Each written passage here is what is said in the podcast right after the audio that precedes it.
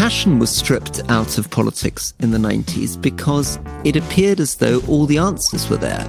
We had technocratic solutions to everything, a pragmatically regulated free market was going to give all the answers, and therefore politics became a question of think tanks looking at Swedish education policy and working out what lessons learned could be or best practice could be applied in the US or the UK.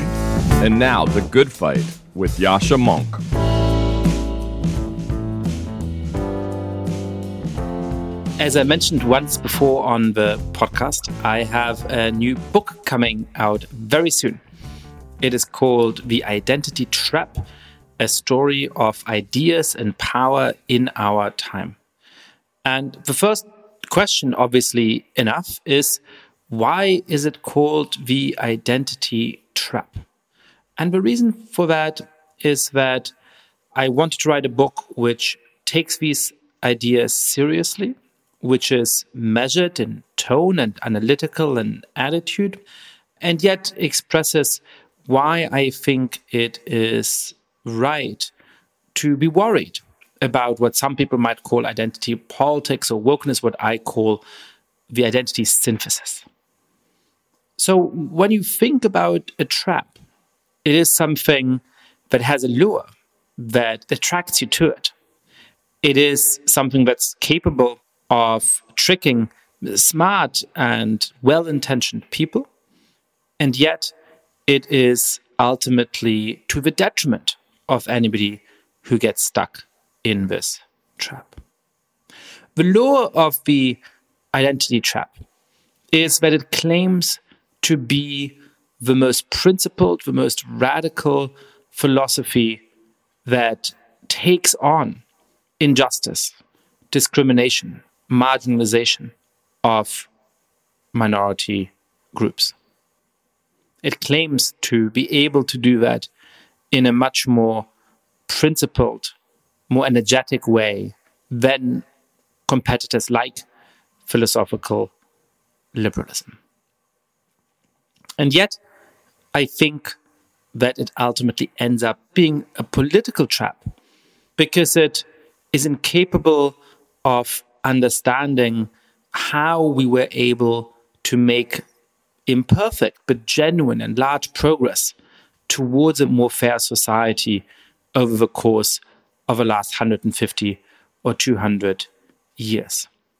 Instead of echoing Frederick Douglass or Martin Luther King Jr. or Barack Obama in recognizing the ways in which the United States and other democracies have failed to live up to its universal promises. And we're going on to demand that we live up to those ideals, but we include historically marginalized people under those humanist universalist ideals. That, as Martin Luther King said in the civil rights movement, the check which African Americans were given by the United States may have been fraudulent, but they should demand to cash that check, not to rip it up. Instead of that, the tradition which I trace and describe says give up on those universal ideals. Let's envisage a society in which how you're treated by the state and how we all treat each other comes to depend more and more fundamentally on the identity group to which you belong. And as I chronicle throughout the book, this has had real consequences, caused real problems in terms of how we educate children in the United States, even in terms of how we rolled out life saving vaccines during the pandemic. I'm also concerned about the ways in which it is a personal trap. One of the promises made by the identity synthesis is personal. It's to say that everybody wants and deserves some amount of recognition, a feeling of equal standing in society, and that the way we might accomplish that is to encourage our young people to identify as strongly as possible by the intersection of particular identities at which they stand. And some people might criticize that as encouraging everybody to want to be their unique little snowflake. I think it's fine for people to want to be their unique little snowflakes. I think it's perfectly fine for people to want to feel seen in their individuality, in their idiosyncrasy, but they want to have a sense that there's something special about them. But that will never come merely from the intersection of their identities that will never come from being treated in a particular way on the basis of their group membership. While we have to respect members of all groups, what ultimately allows people to have a sense of belonging and recognition is that they're being treated as individuals. So, this is why it's a personal trap as well.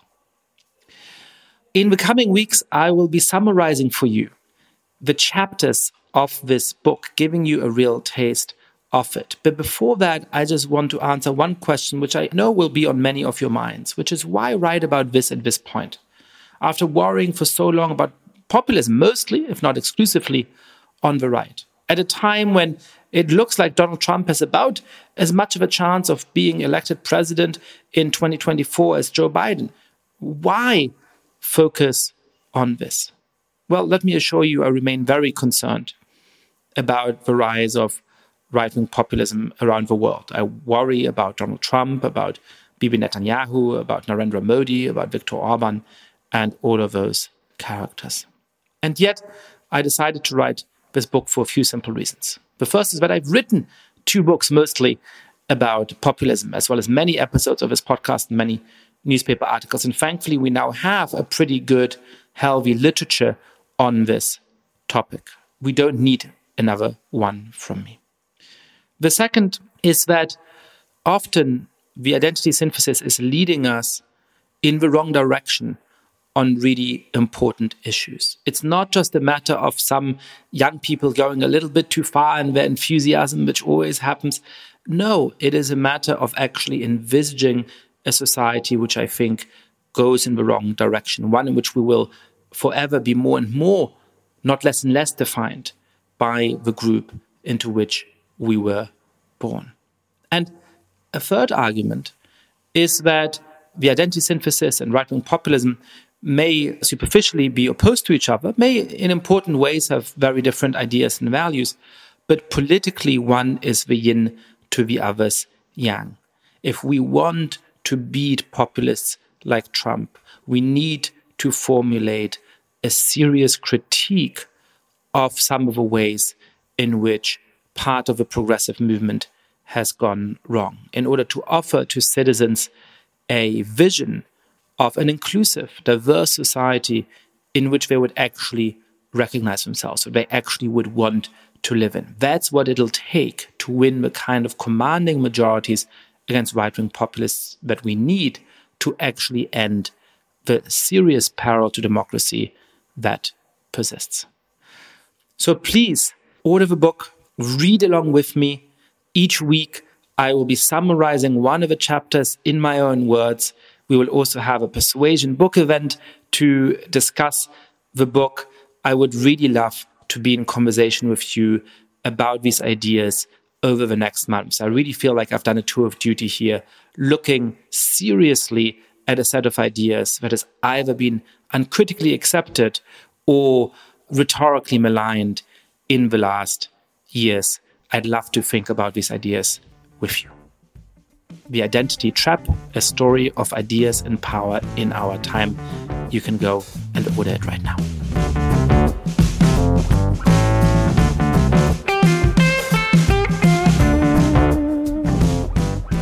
My guest today is Rory Stewart. Rory is a British, uh, well, what doesn't he do? He is a British writer, politician, an academic, and an activist. He used to be the United Kingdom's Secretary of State for International Development.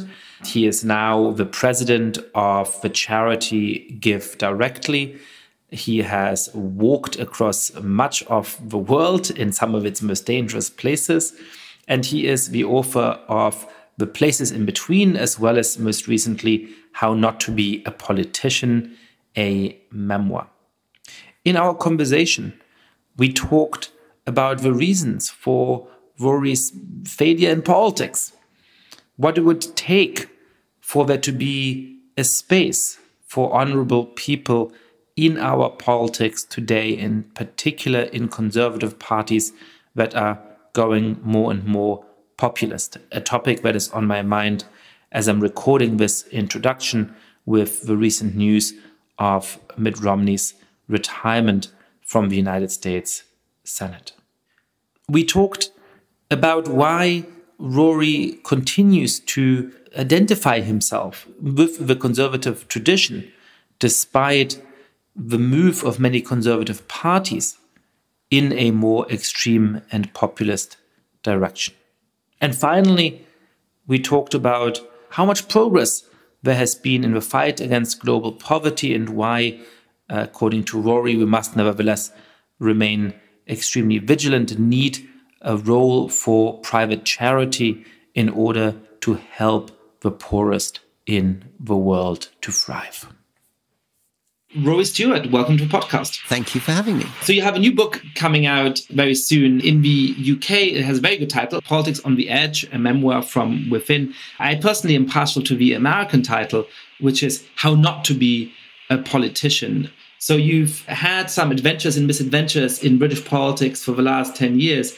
What did you learn from that about how not to be a politician, and perhaps even how to be a politician? I think the f- most fundamental thing I learned is how absolutely brutal politics is. That it feels to me that something about the way in which politics is done, the way in which you're selected, the incentives of campaigning makes it very damaging to your mind, your body, and your soul.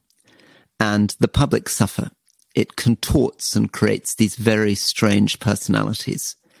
And most importantly of all, it unfits you for governing. These skills that you need to get elected contradict many of the fundamental skills that you would need to be able to administer or govern a country well. Take us inside this. You know, why is it that when the really accomplished, public spirited people like you enter politics, they get chewed up by the system a lot of the time? Why is it that the incentives of the system end up rewarding the worst kind of behavior, bringing out the worst in people. And often, certainly when I look at the history of the United Kingdom for the last 10 years, rewarding the worst people and not rewarding the people who I think we would agree would be better in public service. Well, I think it's partly that you're not selecting for somebody's ability to govern a country. You're not trying to find people who are strong at critical thinking or who are skilled managers or who have particularly impressive ideas. So it's not a selection process like you would select a CEO or a university professor. You're basically selecting through a party system. So the, the first thing that matters is what kind of people impress the party. And the people that impress the party in a UK system tend to be people who've been engaged with party politics from a very, very young age, who've demonstrated their loyalty out on the street, campaigning, delivering leaflets, or have worked as a special advisor or assistant to a, a minister or a member of parliament. And then when you enter politics, there are strong pressures to demonstrate loyalty to the party and the leader, and equally strong pressures to establish your name in the media and through social media, often through making very provocative comments, creating a very binary black and white vision of the world. So the combination of party, media, and campaigning means that the system selects for somebody who is going to very naturally produce very binary options, produce things in very clear colors, who doesn't admit any form of complexity, doubt, humility, who's perpetually confident in their vision of the world. And that means that this is a, you know, perhaps a sort of mask which they put on in order to get elected. But the problem is the mask is painted with a poison, which when they take off the mask, the poison is still corroding their face. So when they sit around the cabinet table, they have to demonstrate critical thinking. And critical thinking is the opposite of all those things. Suddenly they have to think about complexity. They have to be humble. They have to be open to other people's ideas. They have to be able to change their minds. They have to be interested in nuance and detail. None of those things are the things which enable a Donald Trump or a Boris Johnson to flourish in the first place. Why is it that these pressures seem to be particularly pernicious on the right at the moment? I mean, I'm struck by sort of 15 or 20 years ago, the big topic among intellectuals was the death of social democracy. The social democratic parties, certainly across Europe, seem to be sort of failing and flailing. And to some extent, that's happened. But cultural left has, in certain ways, gone a little bit potty. But actually, the institutional left has shown some amount of resilience in many countries. And even in Britain, where for a number of years it looked like under Jeremy Corbyn, the Labour Party had gone so deeply off the rails, the party has managed to moderate itself in a kind of surprising way. And certainly in the Anglosphere, it now feels that it's the Conservative Party and the Republicans um, uh, that have been most captured by those kind of developments. So, do you think there's something about fundamental mechanisms that is going to be equally applicable to both sides of the political spectrum? And just at the moment, there's a little bit of that differential, if you agree with that assumption? Or do you think there's something about the interplay of those mechanisms on the right that makes it particularly corrosive in that part of the political spectrum? I think it is particularly corrosive on the right. I think right wing populism is ultimately more problematic than, than left wing populism at the moment. Although there is a lot of left wing populism going on. I mean, particularly in Latin America, there's been some very, very eccentric individuals elected, but they seem to be doing less damage than one would expect. They talk a big game about remodeling the constitution or abolishing the army, and actually they get into power and they seem not to do very much. So it's the right wing populists that are the problem. And I think one fundamental problem for them, one challenge for the right, is that the right was traditionally conservative. It was traditionally about showing respect for history, tradition, constitutions. And for a number of complicated reasons, a defense of the status quo, an evolutionary attitude towards politics, a deference towards the past and the constitution, doesn't feel like a particularly viable, active, popular option, which means that the right has abandoned a lot of what used to anchor it and has instead embraced a more revolutionary mindset and particularly posing itself as standing for the people against the elite. They found a very, very rich vein in trying to present themselves in nationalist terms, in anti immigrant terms. Now, all these things were present. I mean, when I was a Conservative MP, those trends were there within the Conservative Party, but they were the minority fringe, even as recently as 2010, 2011, 2012. You know, David Cameron, who was basically a sort of centrist conservative, referred to people who supported Brexit as closet fruitcakes and closet racists and nutters. So he was very much dismissive of this trend. But certainly in the United Kingdom, that's taken over. And what we found with Trump and with Johnson is conservatives' very surprising willingness to, instead of showing deference to constitutions and to institutions, which is what they were supposed to defend, an incredible delight in challenging and wrecking those institutions and portraying them as being vehicles for the elite. So they sound almost like Marxists. Yeah, there is something astonishing about that. In a sense, the British Conservatives have often had an ability to refashion the country in surprising ways. I mean, I don't want to compare Margaret Thatcher to somebody like Boris Johnson. I think that there was both better grounds for some of the impatience she had with the state of the country when she came to power and more coherence, despite some disagreements I have with the direction she wanted to take it in. But it was not, in essence, a conservative program either, certainly relative to where the country was in 1979, and probably not relative to where it was at any point in history, right? So I guess is there a strange strand on the right that is actually quite revolutionary in many junctures of history, or is there something kind of unique about this moment? So the Conservatives wrapped into themselves in Britain two very different traditions. One of them was the old Tory tradition, and the other is the sort of liberal Whig tradition. The old Tory tradition was conservative in the sense of wanting to conserve the past. It was deferential towards the monarchy, the military. In the 18th century, you know, even trying to bring back the old Stuart royal family. The Whig liberal tradition was much more radical economically. It was about free markets. It was about global trade. It was much more suspicious of tradition in the past. There's a lovely phrase from W.B. Yeats. Yeats was a great sort of traditional conservative, and he says of the Tory conservative tradition in Ireland and Britain, Burke, Goldsmith, Berkeley of Cloyne all hated Whiggery. The political positions, the Whigs, all hated Whiggery, which he calls that leveling, rancorous, rational sort of mind that never looked out of the eye of a saint or out of a drunkard's eye. All's Whiggery now, and we old men are massed against the world. So the idea of that part of the Tory tradition, which is partly the tradition of Edmund Burke, was always rubbing up against a much more radical embrace of capitalism. And in a sense, capitalism is, of course, very, very revolutionary. What Margaret Thatcher did in her embrace of radically liberated free markets is to disrupt most of the ancient traditions and institutions. She was unsympathetic towards the Foreign Office, the civil service, the traditional regulations and structures of the City of London. And she unleashed this extreme upheaval, you know, by giving council houses to working class people. She transformed the economic conditions of whole classes.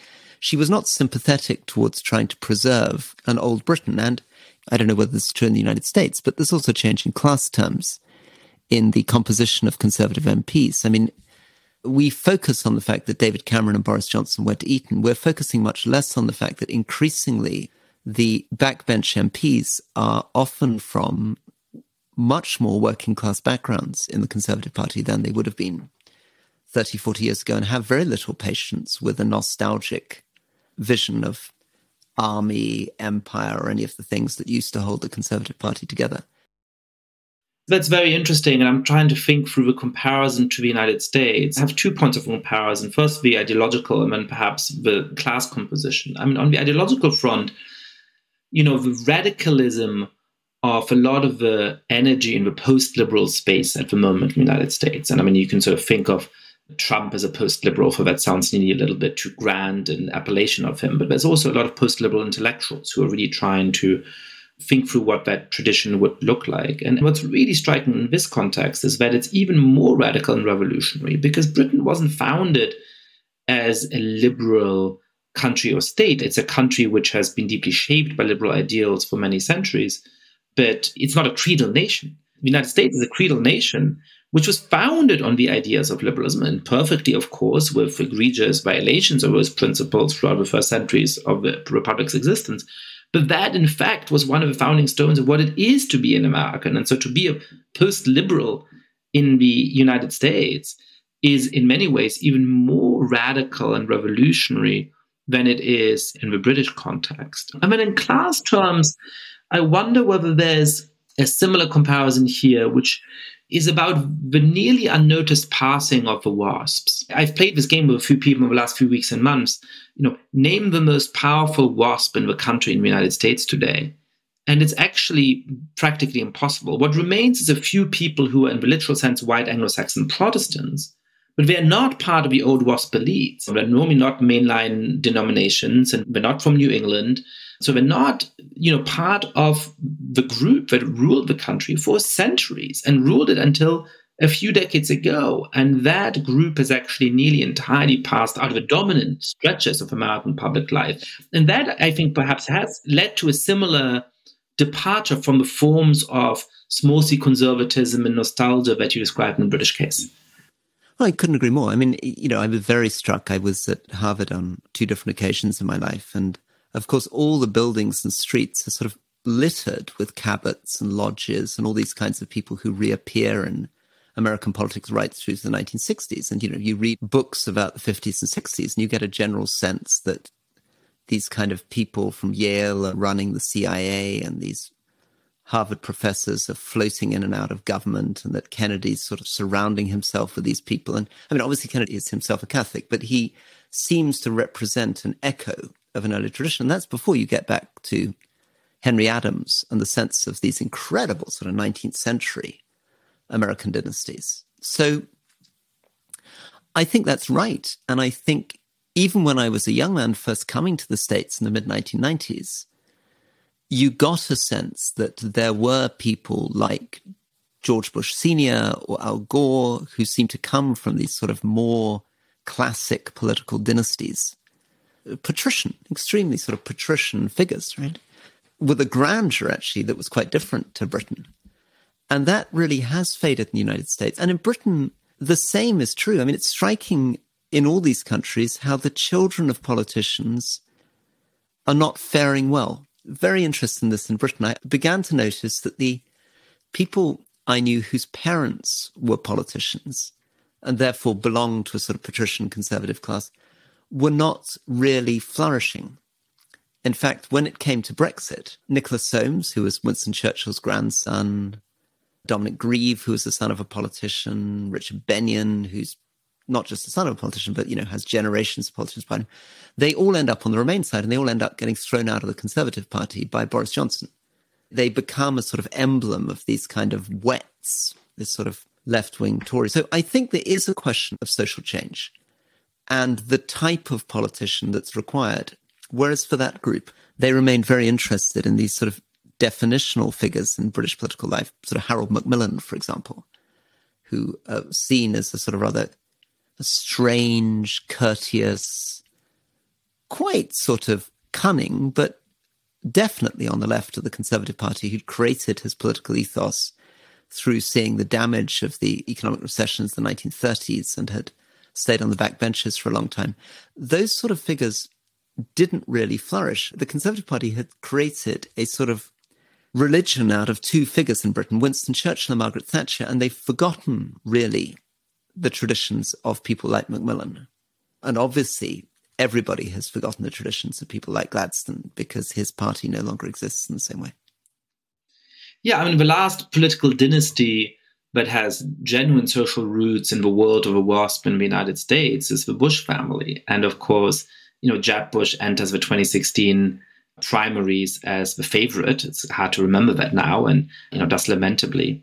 And George W. Bush, who managed to become president already by sort of reinventing himself as a kind of Texan cowboy despite his wasp roots, and that sort of worked through the 2000s, ends up as a kind of Cato-esque patrician defender of the American Republic, making sort of sly, implicit criticisms of Donald Trump. So it's really quite remarkable.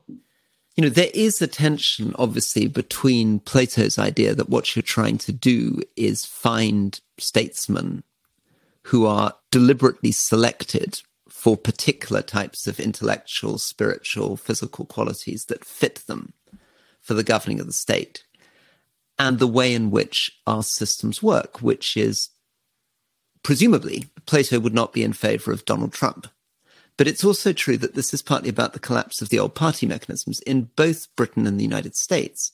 One imagines that when the leaders were chosen by funny smoke filled rooms of old boys sitting together, they would not have chosen Boris Johnson or Donald Trump. These people are sort of preternatural, charismatic outsiders. So it's these sort of intermediate institutions, the stuff in between the people and the office of president, which has also vanished, which used to hold a lot of the values and the codes and determine what was and what wasn't acceptable behavior. And in the States, I put a lot of blame on Newt Gingrich. I think Gingrich was very important in exploding the way in which Congress worked in the 1980s. So I think the conversation we've had so far is sort of intellectually really fascinating, but we open ourselves up to a sort of very straightforward charge, right? Which is, well, look, these guys seem to have nostalgia for this old class of you know aristocratic politicians in Britain and the club of old wasp politicians in the United States.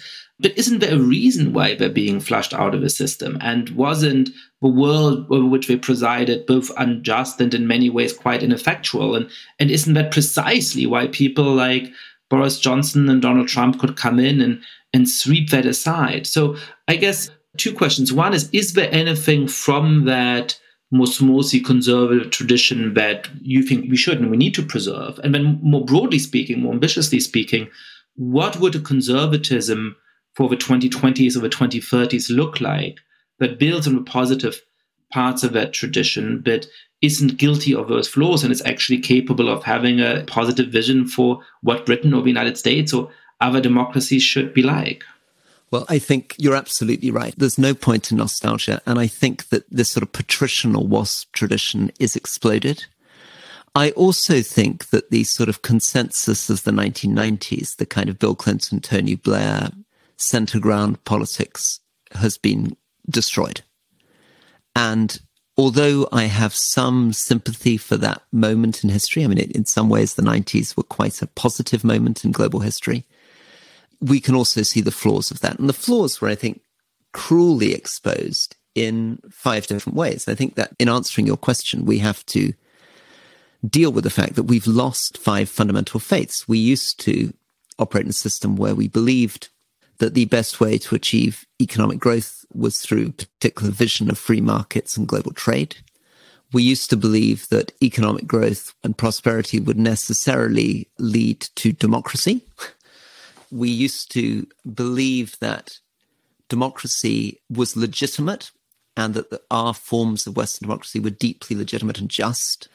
We used to believe, fourthly, that they would contribute to a liberal global order that we could describe and which would embody internationally all this stuff about democracy and markets. And finally, that all of this would exist in a consensus, that the votes were in the center ground, that public opinion was sort of bell jar, very few votes at the extremes. And I think the experience of the 2000s and the 2010s was essentially smashed every one of those assumptions. 2008 financial crisis obviously wrecked the theories about economics. I think the rise of China wrecked the links between economics and democracy. I think the humiliations of the Iraq Afghan wars destroyed the idea of the liberal global order.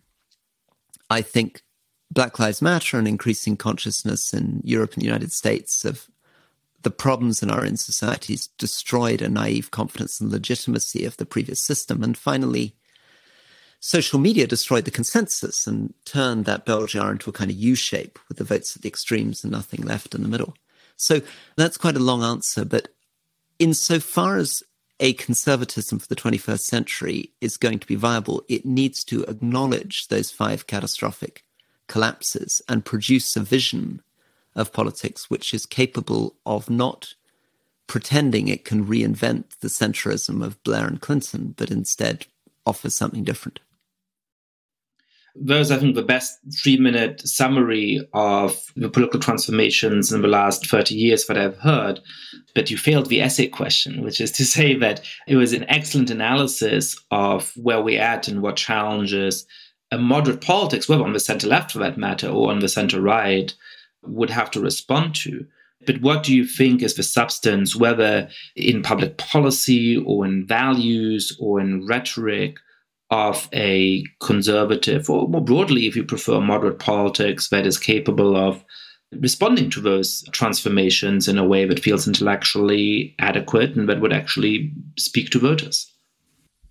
Well, I think that the first thing is that it's a politics that, and this sounds a bit strange, but it needs to be rooted in an explicit sense of shame. Moderate politicians of the sort that I value need to begin by saying, a lot is wrong. I mean, it cannot be a complacent politics. It needs to recognize the justifiable anger of people. It needs to acknowledge the many ways in which we're failing our own citizens, that our institutions are much shabbier that our prisons are filthy, that poverty in our countries is completely unacceptable. Acknowledge that many people feel in a very precarious state, that they're clinging on and their lives are not fulfilling and that they did not get what they were promised. So I think that's the first thing. You've got to have a sense of shame and you've got to acknowledge the failure. Then I think a second thing is that you talked about rhetoric is that you need to, I mean, if I fall back on Aristotle, you need to combine your logos, your rational argument, all your technocratic arguments about the right way to do things. And I think that's where moderates and center ground do have an advantage. I mean, we ought to be better at policy, we ought to be better at evidence, but it needs to be combined with the pathos, with the emotion, the ability to communicate emotion, and with the ethos, which is a sense of moral character, moral purpose, or direction. And I think the center ground has lost all those three things in different ways. It's been tempted off the technocratic ground because it feels under pressure. So it seems to be impossible for, you know, Rishi Sunak, who in some ways is a more moderate politician than certainly than Boris Johnson or Liz Truss in Britain, to defend reasonable environmental policies at the moment because he can see a small electoral advantage in a particular group that will allow him to win by elections by trashing policies to prevent polluting cars. The same is true with Joe Biden. There was a perfectly rational, moderate policy of keeping a light footprint in Afghanistan, which would have been available to him, which would have prevented the Taliban from taking over at minimal cost to the US. But he was unable to avoid the binary choice between, you know, surge or total withdrawal. So there's that problem, right? A problem about making the moderate case a reality. But the other two problems, perhaps more profound. Because of the domination, I apologize for my clock in the background. It's a sign of traditional Scotland happening on your podcast. I'll sort of let it, let it through for a second. We will leave it as part of the authentic experience of a conversation. It captures your vibe beautifully.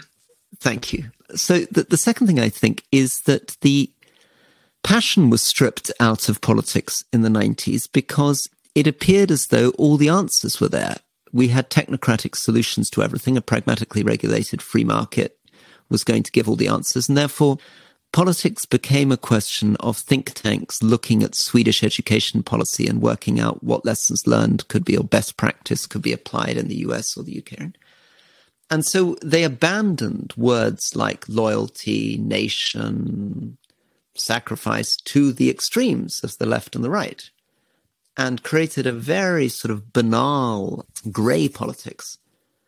And then I think the final thing is the ethos, the moral purpose, because the center ground became so, I mean, and it's an understandable liberal temptation. I mean, it's, it's the fundamental strength and weakness of liberalism, which is to become so neutral and tolerant of positions, to be so allergic to talking about values, to be so utilitarianly focused simply on GDP per capita growth, that it lacked any sense of any higher purpose, any any point to the whole thing apart from a slightly more skillful management of intractable problems. So I think to finish my long lecture, the conservative movement needs to find an energy in the center which comes from harnessing the energy of the extremes. It can't avoid those extremes. It needs to take the sense of justice, equality from the left, and it needs to take, you know, the sense of freedom from the right, and it needs to find in the tension between those principles its own energy. I think that's excellent and deeply perceptive. I wonder whether there's one aspect that I would add, and perhaps it's related to the transformation of elites that we've been talking about earlier, right? So you used to have a kind of patrician elite in Britain and a kind of WASP elite in the United States, which was deeply misguided in all kinds of ways. And as you were saying, I don't think it's a matter of being nostalgic for them. But in a strange way, they did not, and this is the part of the anti-meritocratic argument that I take seriously, even though I find the sort of fashionable rejection of meritocracy in many corners of our intellectual life to be quite misguided. It had a sense of being lucky to be where they are, being privileged to be where they are. And hand in hand with that, I think it had actually a reasonable amount of respect for and compassion for people who are less fortunate, who are in different social strata. And I do think that there's something about the more meritocratic, self confident, progressive, modern elite that is deeply influential now in Britain and the United States and in other countries that comes off as much more smug and judgmental. And perhaps that is sort of the element also of a sort of, you know, I was quite impressive, you know, government of the 90s and 2000s, but didn't have that in a kind of the culture war didn't yet exist, but perhaps even then there was a sense of, you know, these very talented people who are quite slick and who feel like they're the future, and anybody who's not with them is a little bit of the past. In German, we always talk about the ewig gestrigen, which was, you know, those who are forever of yesteryear. You know, if you disagree with us, you're sort of stuck in this retrograde past. And I wonder whether that is part of what's going on. I think Britain is a country that, in all kinds of ways, doesn't afford a terribly high standard of living to people at the median. And so I think a lot of voters really are very angry at inflation and the incredibly high housing costs and so on. In America, there's a broad swath of the population that really has quite terrible and hard lives. And uh, of course, there's racial level patterns to that. But the median American is really actually leading a pretty good life when you look at the income levels and what the houses look like and what cars they drive and so on, with stress around medical costs and sending the kids to college and all of that, but I don't want to underestimate. But I think the sort of the shame in that context, I think, would need to be rooted less in we're not providing you with the goods and more in we have become so smug about ourselves that you rightly feel judged by us and looked down by us. And it seems to me that that is where a lot of the energy comes from in a way that perhaps would need to be added to your account. Yeah, I think that's right. I mean, I think maybe if I was addressing comfortable median, middle, upper middle class American voters with nice houses and nice cars, part of the sense of shame would be to say, look at American prisons. I mean, I think prisons are a very, very good test of our countries. The prisons are horrifying in the United States. They're disgusting. I was the prisons minister in Britain. I mean, I was very struck how isolated we are because prisons in any country are a sort of island. They're not like hospitals and schools where the entire population is interacting with them all the time. I was very struck going into prisons how little I understood about how horrifying the conditions in which we were keeping our fellow citizens were.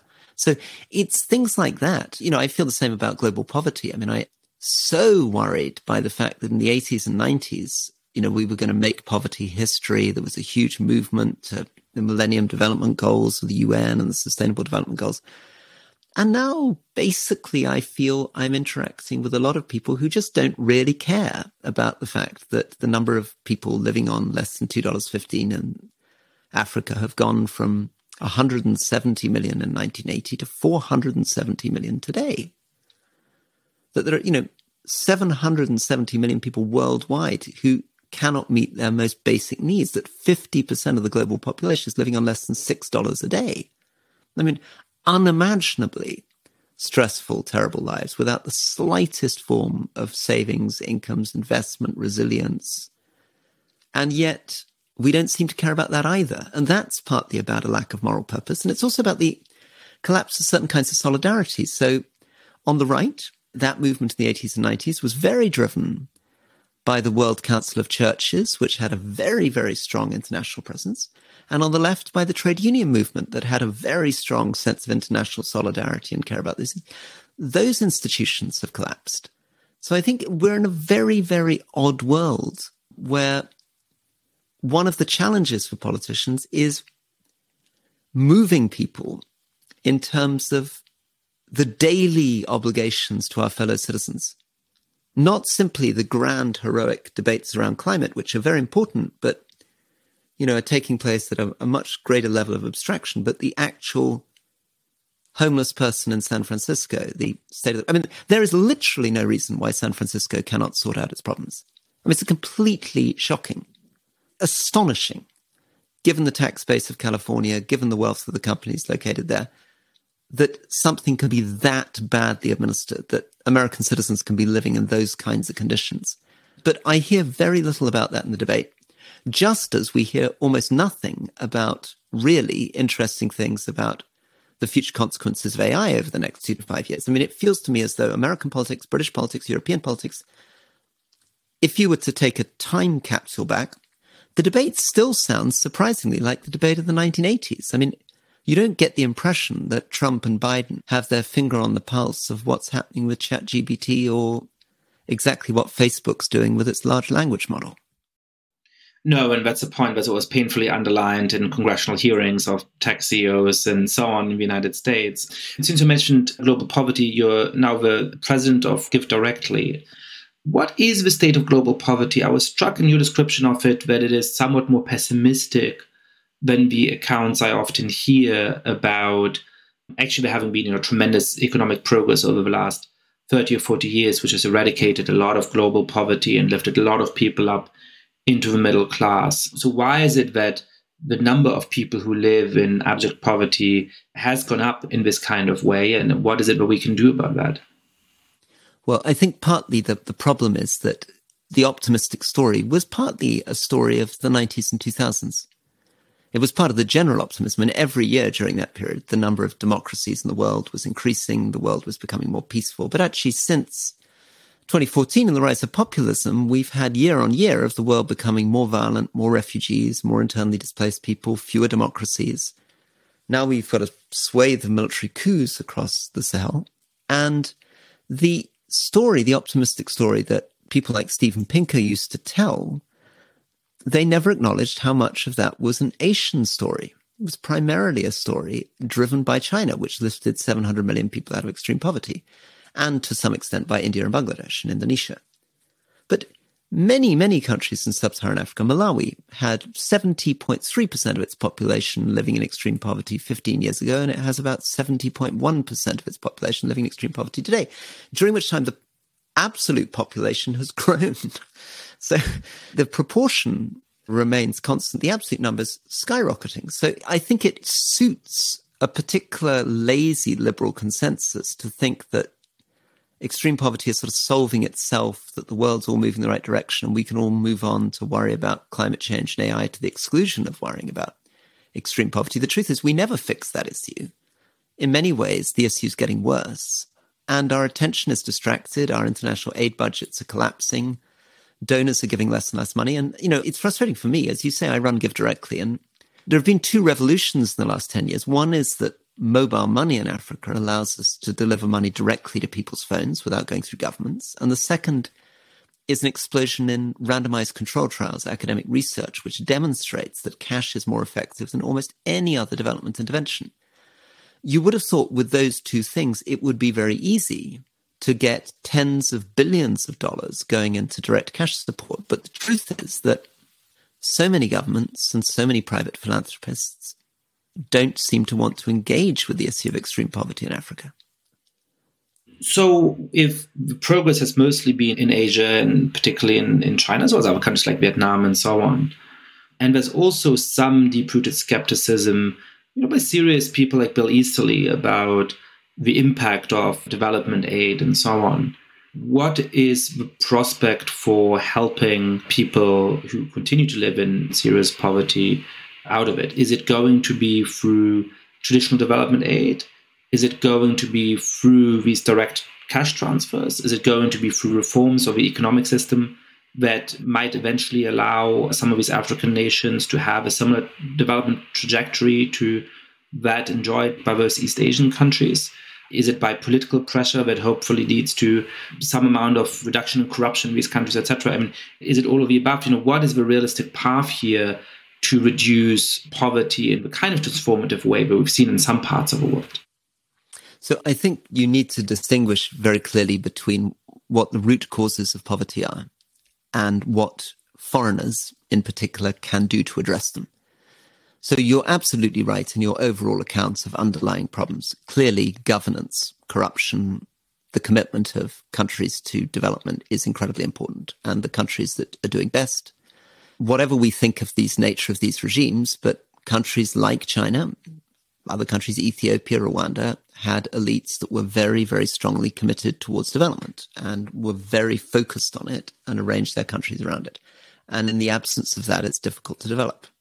But there's not a great deal that outsiders can do to take a country that isn't committed to that.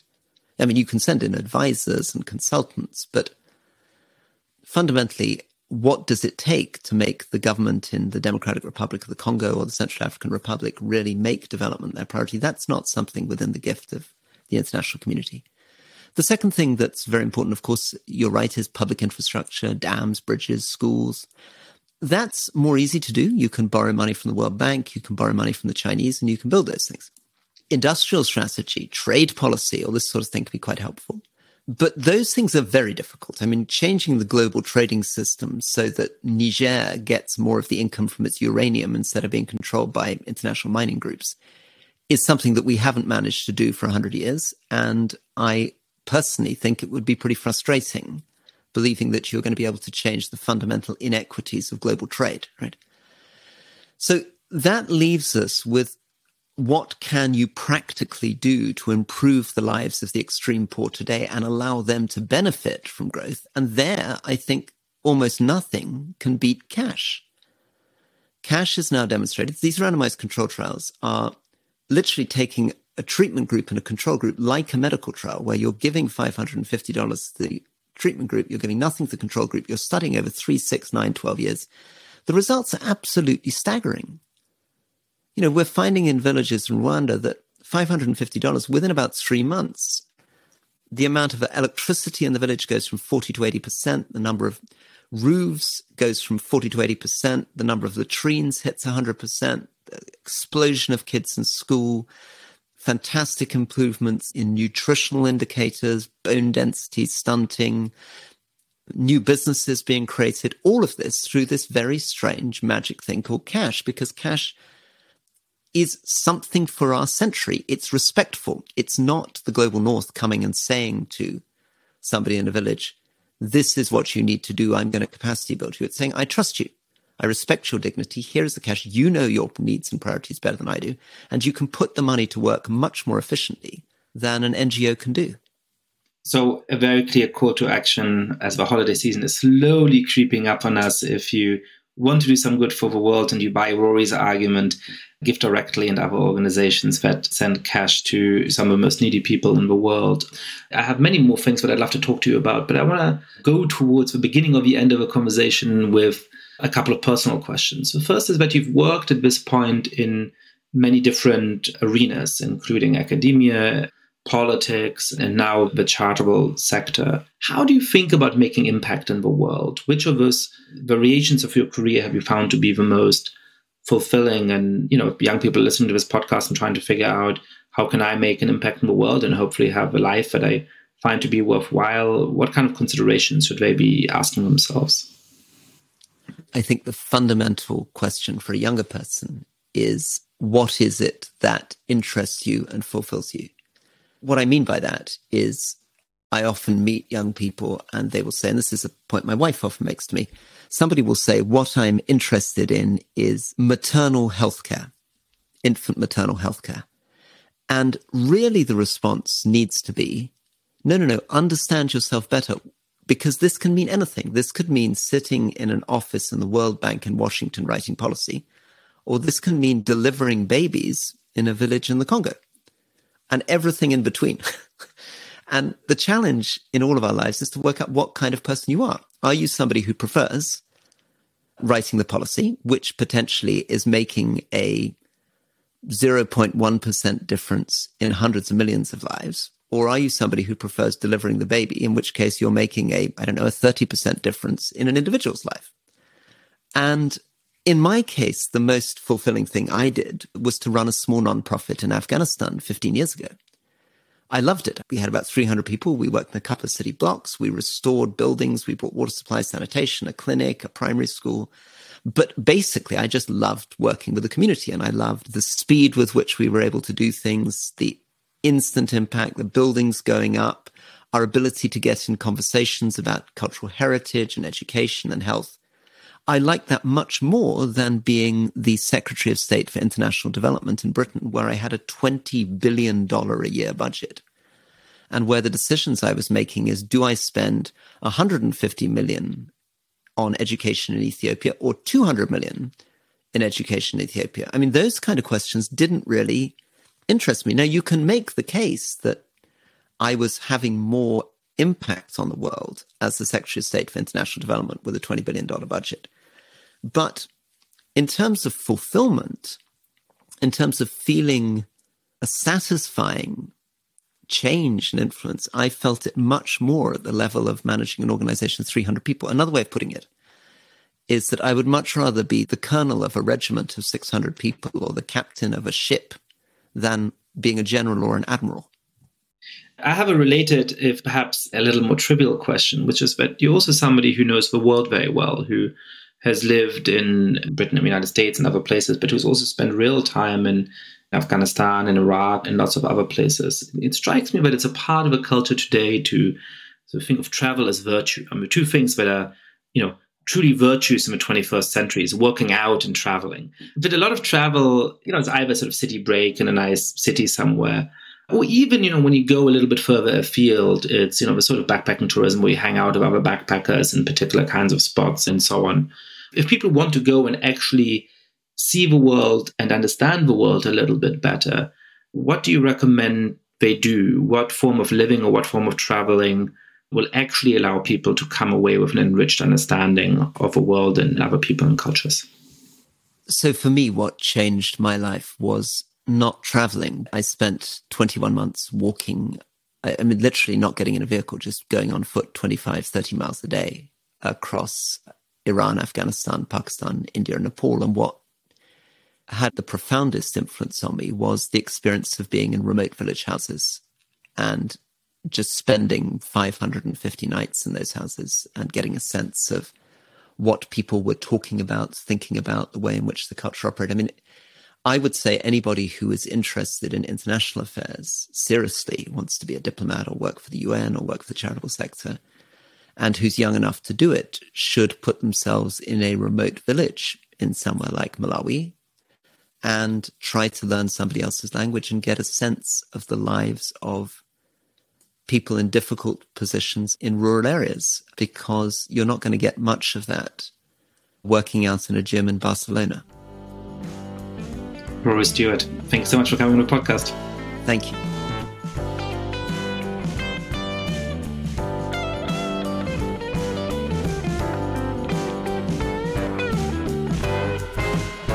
Thank you so much for listening to The Good Fight. Lots of listeners have been spreading the word about this show.